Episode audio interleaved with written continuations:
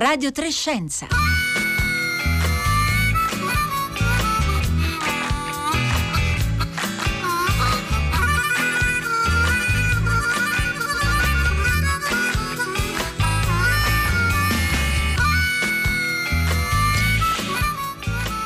Buongiorno a tutti da Elisabetta Tola, ben ritrovati a Radio Trescenza, sono le 11, 30 e 30 secondi in questo istante, vi parliamo dagli studi RAI di Bologna, un saluto anche a tutte le ascoltatrici, gli ascoltatori che ci seguono in streaming oppure in podcast e scaricano le nostre puntate dalla app RAI Play Radio. Oggi è giovedì 3 giugno ed esattamente una settimana fa è passato, eh, è stato approvato in via definitiva il DDL 1441 1441, 1441, un DDL veramente d'avanguardia che però è passato un po' in sordina e che introduce l'installazione di eh, defibrillatori per eh, intervenire eh, in aiuto di chi soffre di un arresto cardiaco in tutti i luoghi affollati in giro per il paese, quindi in scuole, palestre e in molti altri luoghi pubblici e l'idea è quella che questi defibrillatori possano essere utilizzati non solo da personale sanitario ma anche da comuni cittadini. E allora vi chiediamo se avete mai fatto un corso, sapete utilizzare un defibrillatore, vi è mai successo di dover usare questo strumento per salvare una persona che stava eh, vivendo una situazione di arresto cardiaco, oppure se avete fatto più in generale dei corsi di primo soccorso e li avete trovati utili, potete raccontarci le vostre esperienze esperienze scrivendo un sms oppure eh, mandandoci un messaggio whatsapp al 335 5634 296 oppure sui nostri profili Twitter e Facebook dove siamo presenti come Radio Trescenza con il 3 in cifra.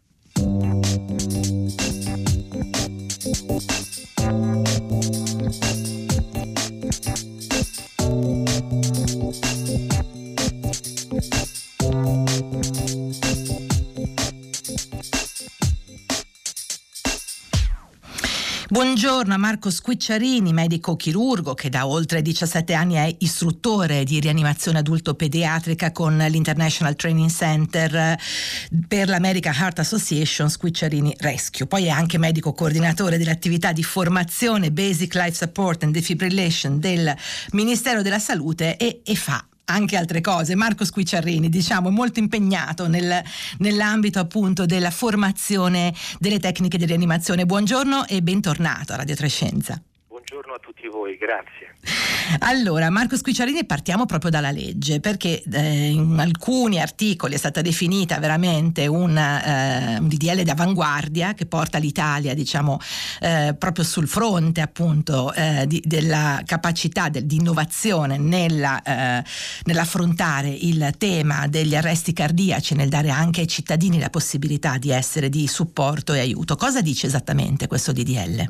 Allora, intanto io lo potrei definire un salto culturale, cioè ci siamo allineati a molti paesi d'Europa dove addirittura eh, non ti danno la patente se non hai un corso per poter intervenire, ma poi è anche una questione che ha già dimostrato, eh, pensiamo al, model, al modello di Seattle, che laddove un progetto cominciato negli anni Ottanta, eh, tutte le persone, le persone normali, chiunque impara a praticare delle manovre veloce, ma soprattutto a usare l'elettrodomestico defibrillatore, la vita eh, viene salvata, viene protetta. Noi pensi che in Italia, in Europa sono ehm, 400.000 gli arresti cardiaci registrati, il 58% dei casi che assiste può intervenire con una manovra salvavita col massaggio, solo il 28% con il defibrillatore, ma la percentuale di sopravvivenza se non si attua tutto questo è, è purtroppo dell'8%, mentre invece negli, negli, altri stati questo non accade perché, eh, come diceva Pasteur, il caso aiuta la mente preparata in questo caso.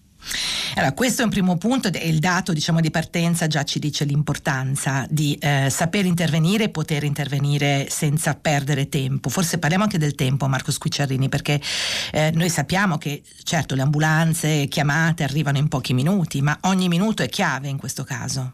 Io la ringrazio veramente per questa domanda, perché mh, la chiave è tutta qui. Le linee guida internazionali dicono che dopo il quarto minuto che una vittima non viene toccata da nessuno iniziano i danni irreversibili. Quindi mh, il cuore che pompa normalmente quando mh, va in un arresto cardiaco, non so, in una persona prim- ehm, anziana per un arresto primario, cioè che magari ha un problema al cuore o in un bambino, ad esempio un caso di soffocamento che porta all'arresto respiratorio e poi quello cardiaco, eh, entro i due minuti, bisognerebbe entro due minuti immediatamente iniziare il massaggio e eh, sicuramente intervenire col defibrillatore che interviene su che cosa? Su un ritmo defibrillabile che non dura un'ora, dura pochi minuti, quindi è tempestivo non solo la possibilità di averlo a disposizione, ma anche a volte ci sono grandi palazzi con tante persone dentro, non pensare che se il defibrillatore ce l'abbiamo al pian terreno, per arrivare all'ottavo piano con l'ascensore passano 10 minuti. Il tempo medio stimato in Italia prima del Covid era tra i 12 e i 15 minuti dell'arrivo di un'ambulanza e l'automedica. In Italia il nostro servizio è uno tra i più efficienti, però è dimostrato che non bastano. Ecco, e poi parliamo naturalmente di proprio salvavita o anche di salvadanni, Marco Squiccerrini, in un certo senso, cioè di ridurre i danni? Assolutamente sì, si parla dei morti, ma nessuno parla della disabilità che può produrre un ritardo in un soccorso. I danni cerebrali, infatti, eh, gli americani dicono il tempo è cervello, cioè prima cominci il massaggio e prima mantieni la perfusione cerebrale, allora poi se arriva il medico con l'automedica, con gli infermieri specializzati, arriva l'elicottero Pegaso, scende chi di dovere con i farmaci, troverà una vittima recuperabile, mentre invece il primo anello, che è il cittadino, le persone qualunque, se interviene in tempo, infatti si dice che la catena del soccorso è tanto più forte quanto è forte il suo anello più debole e quindi tutto deve essere armonizzato e più i cittadini saranno informati e formati e più persone si potranno salvare. Allora, mentre aspettiamo anche altri messaggi di ascoltatori e ascoltatrici al 335 5634 296, vi ricordo ci piacerebbe anche sapere se sapete usare un defibrillatore, se avete fatto dei corsi, se vi è mai stato utile o, o anche necessario appunto poter utilizzare questo strumento. Marco Squicciarini ci è arrivata già una domanda sul nostro profilo Facebook da parte di Cristian Fabri che dice ma non è già così, cioè che cos'è che cambia questo DDL rispetto alla situazione precedente? Intanto eh, viene resa l'obbligatorietà di presenza, nei, a parte gli aeroporti, stazioni ferroviarie, porti, scuole, università, mezzi di trasporto come aerei e navi, mezzi di polizia, l'obbligo dell'introduzione a scuola dell'insegnamento di queste manovre di rianimazione, società sportive anche dilettantistiche e pubblica amministrazione con oltre 15 dipendenti. Quindi questo vuol dire che eh, forze di polizia, forze dell'ordine, protezione civile, cioè che si sta allargando la platea che lo avrà a disposizione e poi viene inserito anche come insegnamento nelle scuole, quindi formare i cittadini del futuro ad avere una familiarità con il defibrillatore e con le manovre, non temendo di dover intervenire. Ecco, ma oggi, diciamo, fino ad oggi diciamo, era su base volontaria, possiamo dire così probabilmente, Marco Squicciarini, cioè se io come eh, comune cittadina volessi fare un corso, il corso esiste già e c'è già la possibilità di farlo. Lei ci dice viene inserito un obbligo e questo ovviamente alza molto il livello della della diffusione da un lato e, e anche dell'impegno no? nel, nel, formare le persone. Allora partiamo un attimo da qui. Co- cosa vuol dire formare qualcuno all'uso del defibrillatore? Vuol dire fare un corso di 5 ore, i corsi si fanno uh, con il 118, con i centri accreditati ai ce- vari 118 ehm, che sono in ogni regione, quindi l'invito è quello di rivolgersi al portale del 118 della propria regione e guardare i centri accreditati e in 5 ore ehm, vengono, eh, le persone vengono formate con manichini eh, pediatrici, quindi pensiamo a un lattante, un bambino, un adolescente, un adulto, e a usare il defibrillatore nelle modalità che sono diverse, perché le manovre sono diverse perché è diversa la, la, la fisiologia e il, ovviamente la, l'anatomia. E in 5 ore ti cambia lo schema mentale, mentre invece chi non sa cosa fare preso dallo sconforto, dal terrore o dalla paura si ferma, mentre invece se ho imparato, me lo hanno detto cosa devo fare, mi hanno fatto fare un training e mi hanno dato un patentino e allora io potrò intervenire perché solo uno, dico, dico, sempre, salvava tutti, si chiamava Gesù Cristo, tutti gli altri no. Quindi intervenire secondo le manovre che mi sono state insegnate significa dare una possibilità, anzi parecchie possibilità. Allora, stanno arrivando già molti messaggi per Marco Squicciarini su questo tema. Diego ci dice la banca in cui ho lavorato per quasi 40 anni organizzava annualmente corsi di pronto intervento che ho sempre trovato utili. Michela da Torino dice non ho mai fatto un corso per l'uso di un defibrillatore, sono molto paurosa, ma sento che dovrei farlo. Un amico ci ha raccontato che il defibrillatore presente nell'azienda dove lavora ha salvato la vita a un collega. Eh, mia figlia a scuola al liceo linguistico eh, di Savona Verona, questa è un'ascoltatrice o ascoltatore che non si firma, ha fatto un corso per l'uso del defibrillatore. Ho trovato l'iniziativa lodevolissima. Poi un altro ascoltatore o ascoltatrice che abita a Torino ci dice mi piacerebbe rifare il corso, ne ho fatti due, molto soft, interessanti, ma ritengo che per avere un corretto uso del defibrillatore ci voglia molta preparazione, quindi ascolto e prendo nota nel caso diano informazioni. E poi, eh, e poi grazie a Elena da Venezia ci dice ho fatto due volte il corso di eh, primo soccorso e ora dovrei fare l'aggiornamento. Credo che le tecniche di primo soccorso dovrebbero essere insegnate a scuola riprese almeno una volta ogni due anni. Poi eh, Enrico Latorino che ci dice che lui e la moglie sono entrambi operatori istruttori di eh, Basic Life Support eh, and Defibrillation, quindi questo sistema appunto di ehm, intervento, capacità di intervento a supporto eh, di base anche all'uso del defibrillatore. Poi altri ci dicono che hanno fatto questi corsi in azienda, però collegandomi anche a un paio di questi messaggi, cioè al fatto del, del tornare a formarsi, del rifarlo a, eh, due anni dopo, eh, le aggiungo Marco Squicciarini anche il messaggio di Gianni da Bologna che dice sono del parere che su larga scala vada insegnato il massaggio cardiaco. L'uso del defibrillatore debba essere invece limitato a chi ha fatto un corso ed è sufficientemente calmo e sereno in situazioni di emergenza. Allora, i due elementi sono uno il fatto di tornare, quindi di aggiornarsi in qualche modo. Squicciarini, non so se questo sia un elemento centrale, se ci vuole dire appunto il, come è meglio agire. E poi il fatto che ci siano queste due possibilità, saper intervenire con le prime manovre e poi invece saper intervenire con l'uso dello strumento. Sì, rispondo interessanti queste domande. Allora, la prima cosa è, eh, mi fa piacere sentire che molte aziende, molte aziende stanno mettendo il defibrillatore e questa legge poi eh, produrrà un effetto a cascata, lo inseriranno nel primo soccorso aziendale che attualmente non prevede eh, l'abilitazione all'uso del defibrillatore, mentre invece ormai molte aziende se ne sono già eh, dotate. Eh, il defibrillatore è un elettrodomestico, non può sbagliare e una volta che sai fare il massaggio cardiaco, attaccare le piastre e lasciare che lui faccia il suo lavoro autonomamente, senza alcuna responsabilità e nessun rischio da parte della stante, è, è, la vera differenza. Pensiamo che molte delle persone anziane che hanno un pacemaker hanno il defibrillatore incorporato, è una macchina che non può sbagliare, poi la tecnologia è andata avanti, adesso questa legge ha introdotto anche la georeferenziazione e la geolocalizzazione, cioè eh, sul territorio si può dire io qui ho un defibrillatore, lo comunico al 118 e loro lo mettono nel sito del 118, oppure questi nuovi defibrillatori straordinari di nuova generazione hanno una SIM e ti dicono dove sono, ti dicono come stanno, come sta la batteria e addirittura inviano l'elettrocardiogramma. E costa meno di uno smartphone di buona fattura. Quindi la tecnologia va avanti e ci aiuta, ma soprattutto mette nelle condizioni tutte le persone di poterlo fare. Purtroppo, eh, rispondo alla domanda, sì. dice meglio il defibrillatore solo a chi ha fatto un corso, non è così, tant'è che la nuova legge prevede pure la TCPR, in America si chiama Telephone CPR, cioè la rianimazione guidata per telefono. Infatti è inserito nel DDL l'obbligatorietà di formare tutto il personale, già molti 118 lo hanno, a guidare la stante. Molti casi ci sono stati di gente che non aveva fatto il corso, purtroppo, che però ha chiamato il 112-118, quindi il soccorso, è stato guidato da remoto, c'era un defibrillatore e lo hanno guidato e ha salvato la vita a una persona. Anche questo in America è il primo modo di salvare le persone. Noi ci siamo ispirati anche a questo modello. A questa pratica.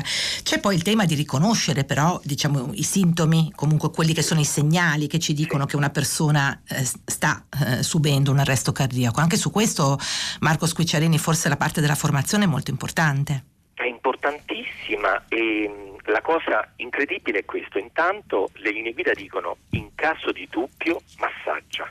Cioè, eh, perché è molto peggio non fare il massaggio a uno che ne ha bisogno che farlo, uno, perché una persona che non ne ha bisogno fa il massaggio non, non, può succedere nulla, dicono le linee guida, se tu segui le regole, mentre invece una persona che ad esempio ha il gasping, cioè che è un respiro agonico si chiama, cioè una persona che va in arresto può avere un atto respiratorio ogni so, 12-13 secondi, che non è un respiro, allora in quel caso cominciare. Il corso di 5 ore riesce con degli schemi comportamentali innovativi a dare dei punti fermi alle persone. Pensiamo alle maestre 104,3 nelle scuole con bambini a rischio, bambini cardiopatici, anziani nell'RSA, persone che eh, prendono mezzi pubblici, tutte persone che potranno avere delle chance in più. A volte accade che un bambino, una ragazza giovane ha un arresto cardiaco primario, viene rianimata con il defibrillatore e con la volontà degli astanti di salvare una vita, magari mette il defibrillatore e vive fino a cent'anni. Ecco, questo per me è un salto culturale oltre che un dovere morale e etico. Ci sono delle differenze nei eh, sintomi, appunto nei, nei, segnali che danno per esempio bambini, adulti, anziani? Eh, è, è importante anche riconoscere forse come si manifesta l'arresto cardiaco a seconda anche dell'età o delle persone o è sempre lo stesso tipo di, di sintomo? Allora, la prima cosa che viene detta è eh, respira o non respira. Eh, mi ricordo anni fa facendo corsi a delle mamme non vedenti che hanno preso il brevetto addirittura, eh, dicevano io appoggio la mano sul torace per vedere se si muove. E io invece sì, mh, mm, guarderò se ci sono movimenti, si chiama motore, movimento, tosse, respiro. La persona non si muove, è immobile, è per terra o immediatamente comincio a fare il massaggio. Quindi sia nel bambino che nell'anziano, se un bambino perde conoscenza, immediatamente un bambino, un adulto, chiunque, immediatamente riconosciamo, si dice che ognuno vede ciò che conosce. Quindi se io dentro di me ho lo schema mentale, io eh, farò la cosa giusta. L'American Art, ad esempio, ha cambiato la metodologia di insegnamento molto tempo fa, ha cominciato a proiettare dei video dove si vedono queste scene, quindi perché il cervello non fa differenza tra un sogno e un ricordo. Quindi vedendo un video con degli attori bravissimi che rifanno esattamente quello che accade, io riesco a mh, riconoscere quello stato e nel momento dove tutti avranno il panico io saprò quello che devo fare e mi affiderò a quello che mi hanno insegnato. Questo è, è, un punto, è, un punto, importante che viene fuori anche da altri messaggi. Speriamo di aver risposto intanto a, a, Zeno che ci chiedeva appunto il mio timore non è tanto di intervenire quanto di sbagliare la diagnosi e come riconoscere i sintomi, è quello che ci ha appena detto eh, Marco Squicciarini, è un punto eh, importante. Poi c'è, c'è, più di un messaggio, Vinni per esempio dice in realtà non ci vuole moltissimo il defibrillatore dalle istruzioni fa lui, occorre sangue freddo e più di qualcuno dice il corso serve soprattutto a mantenere, a imparare a mantenere la calma più che a, utilizz- a imparare a usare lo strumento strumento che di per sé non è difficile. È d'accordo? Verissimo, verissimo. Peraltro un altro consiglio che possiamo dare a tutti è trovate un centro di formazione in Italia che ha i manichini di nuova generazione. Sono dei manichini digitali collegati a dei computer che ti guidano la mano, ti dicono dove non devi comprimere e dove devi comprimere, quanto stai comprimendo, quanto stai ventilando, cioè tutto quello che stai facendo. Allora la paura nasce perché non ho fatto un corso o non l'ho fatto con gli strumenti idonei. Tant'è che eh, diciamo, eh, dal 2019 è vietato fare corsi per l'American Art, ad esempio, senza avere manichini eh, di, con mezzi di feedback, ma anche ad esempio l'IRC, che in Italia è l'altra società scientifica molto importante, lo stesso. Quindi quello vuol dire che, poi come diceva il mio professore, dice eh, Dio benedica tutti quelli che insegnano a salvare una vita, quindi tutti sono eh, nella stessa direzione per provare a proteggere il valore della vita. Ma la paura di solito, infatti una frase che dico sempre, dico se uno alla fine di un corso ha paura, o ha sbagliato corso o si è distratto perché eh, se uno fa un training corretto con i manichini pediatrici, quelli dei lattanti, collegato al computer, ti danno il response, te lo mando su WhatsApp, te lo controlli, lo riprovi, 5 ore facciamo questo e poi la legge prevede che ogni 24 mesi si faccia il cosiddetto retraining, cioè rinnovo le mie competenze, anche perché ogni 5 anni cambiano le linee guida. E probabilmente vengono aggiornati anche gli strumenti, lei ci esatto. parlava di defibrillatori che oggi diciamo in qualche modo parlano, nel senso che dicono e trasmettono dati e, e sono quindi controllabili a distanza, immaginiamo che questo possa ulteriormente evolvere e anche eh, migliorare. Allora più di un ascoltatore o ascoltatrice ci segnala di aver fatto dei corsi diciamo fatti dalle aziende tanto per fare o per assolvere la legge e non okay. necessariamente utili. Questo naturalmente è un tema. Eh, appunto, le, le, chiedo di ripeterlo un po' perché sono arrivati altri messaggi che ci chiedono okay. dove, dove fare questi corsi. Che, come facciamo a capire se abbiamo fatto un corso corretto? Allora, intanto eh, lo, il motto è che la qualità non conosce compromessi, quindi il corso deve essere fatto da, ad esempio nel Lazio, per fare un esempio, il direttore può essere solo un medico o un infermiere eh, però la figura dell'istruttore può essere anche di una persona che ha fatto un percorso per formarsi.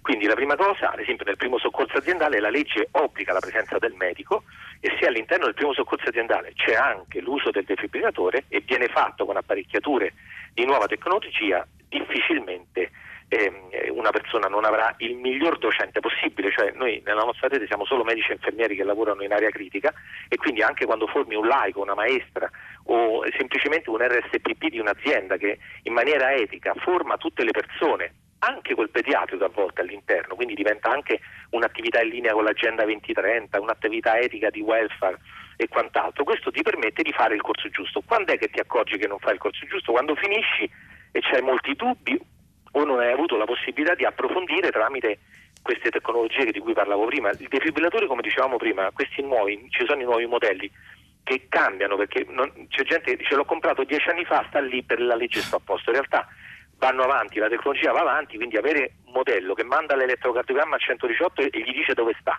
o un modello che mi guida e, e lavora a 300 ohm, 250 ohm che è l'impetenza e mi dice comprimi di più, comprimi di meno, bravo, stai facendo bene e ogni due minuti mi permette di fare il cambio. L'altra cosa è speriamo che sempre più persone, anche nella stessa azienda, nella stessa scuola, perché ogni due minuti eh, c'è il cambio di solito, perché poi uno non è che può resistere tanto, però se poi si crea un gruppo che mantiene la perfusione cerebrale, l'arrivo del collega, del medico in automedica, in ambulanza, potrà fare la differenza con i farmaci trovando una vittima recuperabile.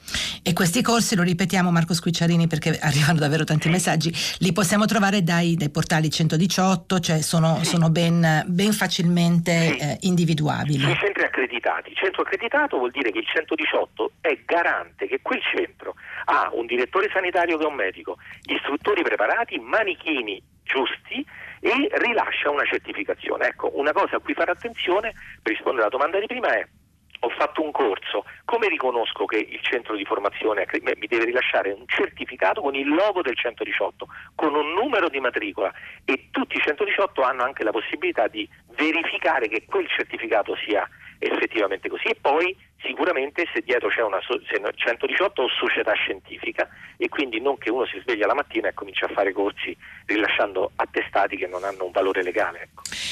Questo naturalmente è un'indicazione sempre molto importante, la sottolineiamo perché in questo caso stiamo veramente parlando di salvare delle vite. Allora, Salvo ci scrive però se in caso di infarto, sbaglio manovra sono penalmente colpevole. Questo è un tema che è stato dibattuto nel corso anche del, del, dell'iter di questa legge. Marco Squicciarini, com'è la situazione? Allora, intanto mh, velocemente un po' la storia. La storia nasce alla fine, eh, all'inizio degli anni Ottanta in America, quando Leonard Cobb, cardiologo americano, introduce questa modalità di fare eh, formazione a tutto il personale laico. Iniziano a fare formazione, iniziano a salvare delle vite, finché c'è stata una persona che è stata salvata, ma gli si, si racconta, gli ruppero delle costole e questo fece causa per la costola rotta, ma cose incredibili che possono succedere. Allora eh, attraversò tutto un processo legale finché alla fine la, la Corte Suprema mh, creò de, per The Good Samaritan Law, la legge del buon samaritano, cioè chiunque, che è quello che anche nel nostro un, decreto 1440, chiunque provando a salvare una vita cagiona un danno non volendolo cagionare non è eh, perseguibile, tant'è che è stato ribadito in questo nuovo DDL la non punibilità delle azioni connesse all'uso del defibrillatore e al massaggio e hanno inserito anche la TCPR, quindi la chiamata telefonica 118 per essere guidati da remoto e avere una malleva legale a 360 gradi.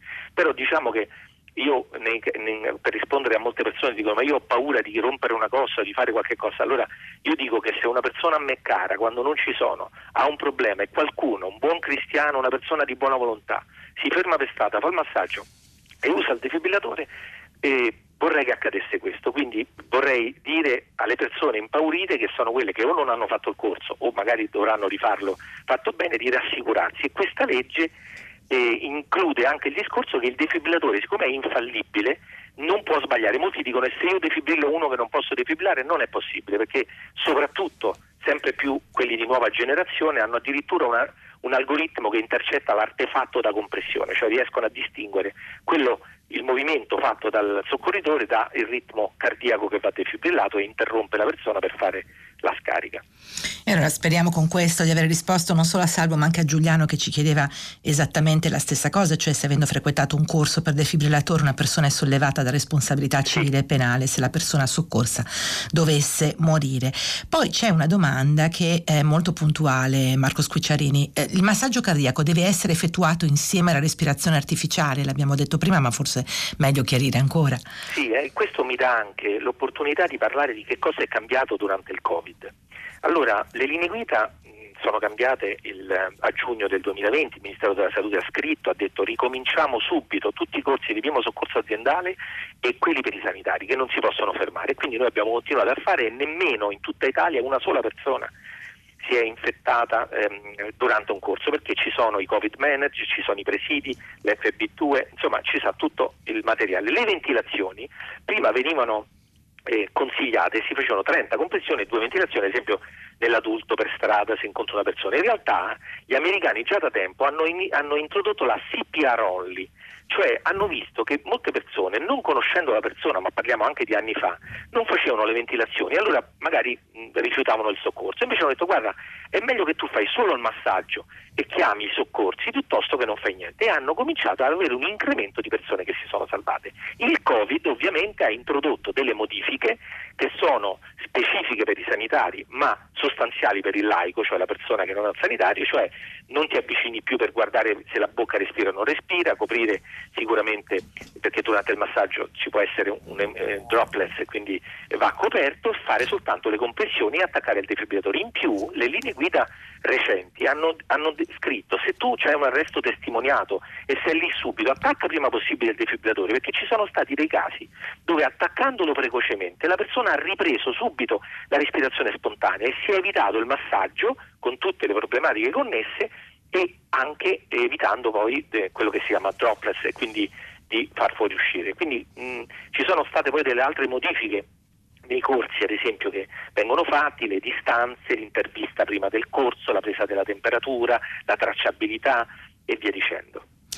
E quindi diciamo c'è ovviamente anche un'evoluzione proprio a, a, anche a seconda della situazione che stiamo vivendo, quella che stiamo vivendo è senz'altro particolare. Allora, grazie alla Torino ci scrive eh, che eh, con il marito, oltre ad aver fatto dei corsi, è un volontari di OpenStreetMap, lo ricordiamo, una piattaforma eh, diciamo che si può trovare online dove vengono mappate tutta una serie di, di cose ed è eh, aperta e eh, consultabile da tutti. Dice mappiamo proprio tutti i eh, punti dove troviamo appunto dei defibrillatori in giro in modo tale che ognuno di noi possa in caso di necessità reperirli. Quindi un servizio che eh, queste due persone fanno per aiutarci anche a vedere visivamente dove si trovano i defibrillatori.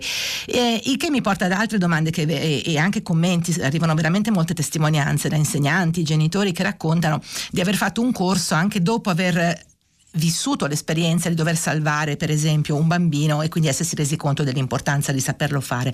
E anche all'interno di quello che è il mondo della scuola, dei mondi comunque collettivi, un corso di questo tipo, la capacità di intervenire, è anche un modo per rafforzare molto il senso di responsabilità civile e di collettività. Marco Scucciarini. Assolutamente sì, pensiamo soltanto a quanto eh, i bambini sono esposti ad esempio al soffocamento, un bambino ogni dieci giorni purtroppo a episodi a volte gravissimi quindi la formazione all'interno delle scuole che già alcune regioni, ad esempio ultimamente la Sicilia ha fatto un documento incredibile, il Lazio, Lombardia, Piemonte, insomma molte regioni moto proprio si sono già mosse per dire nelle scuole tutte le insegnanti devono fare il corso di manovre di ricostruzione e rianimazione con il defibrillatore. Infatti sono stati stanziati 10 milioni di euro per, nei prossimi 5 anni proprio per eh, acquistare il defibrillatore nuovo, quindi un modello nuovo magari geocollegato e teleconnesso e rin- avere i fondi per poter fare il retraining agli insegnanti, soprattutto perché la manovra di ricostruzione per parlare, perché nel bambino è molto raro l'arresto primario,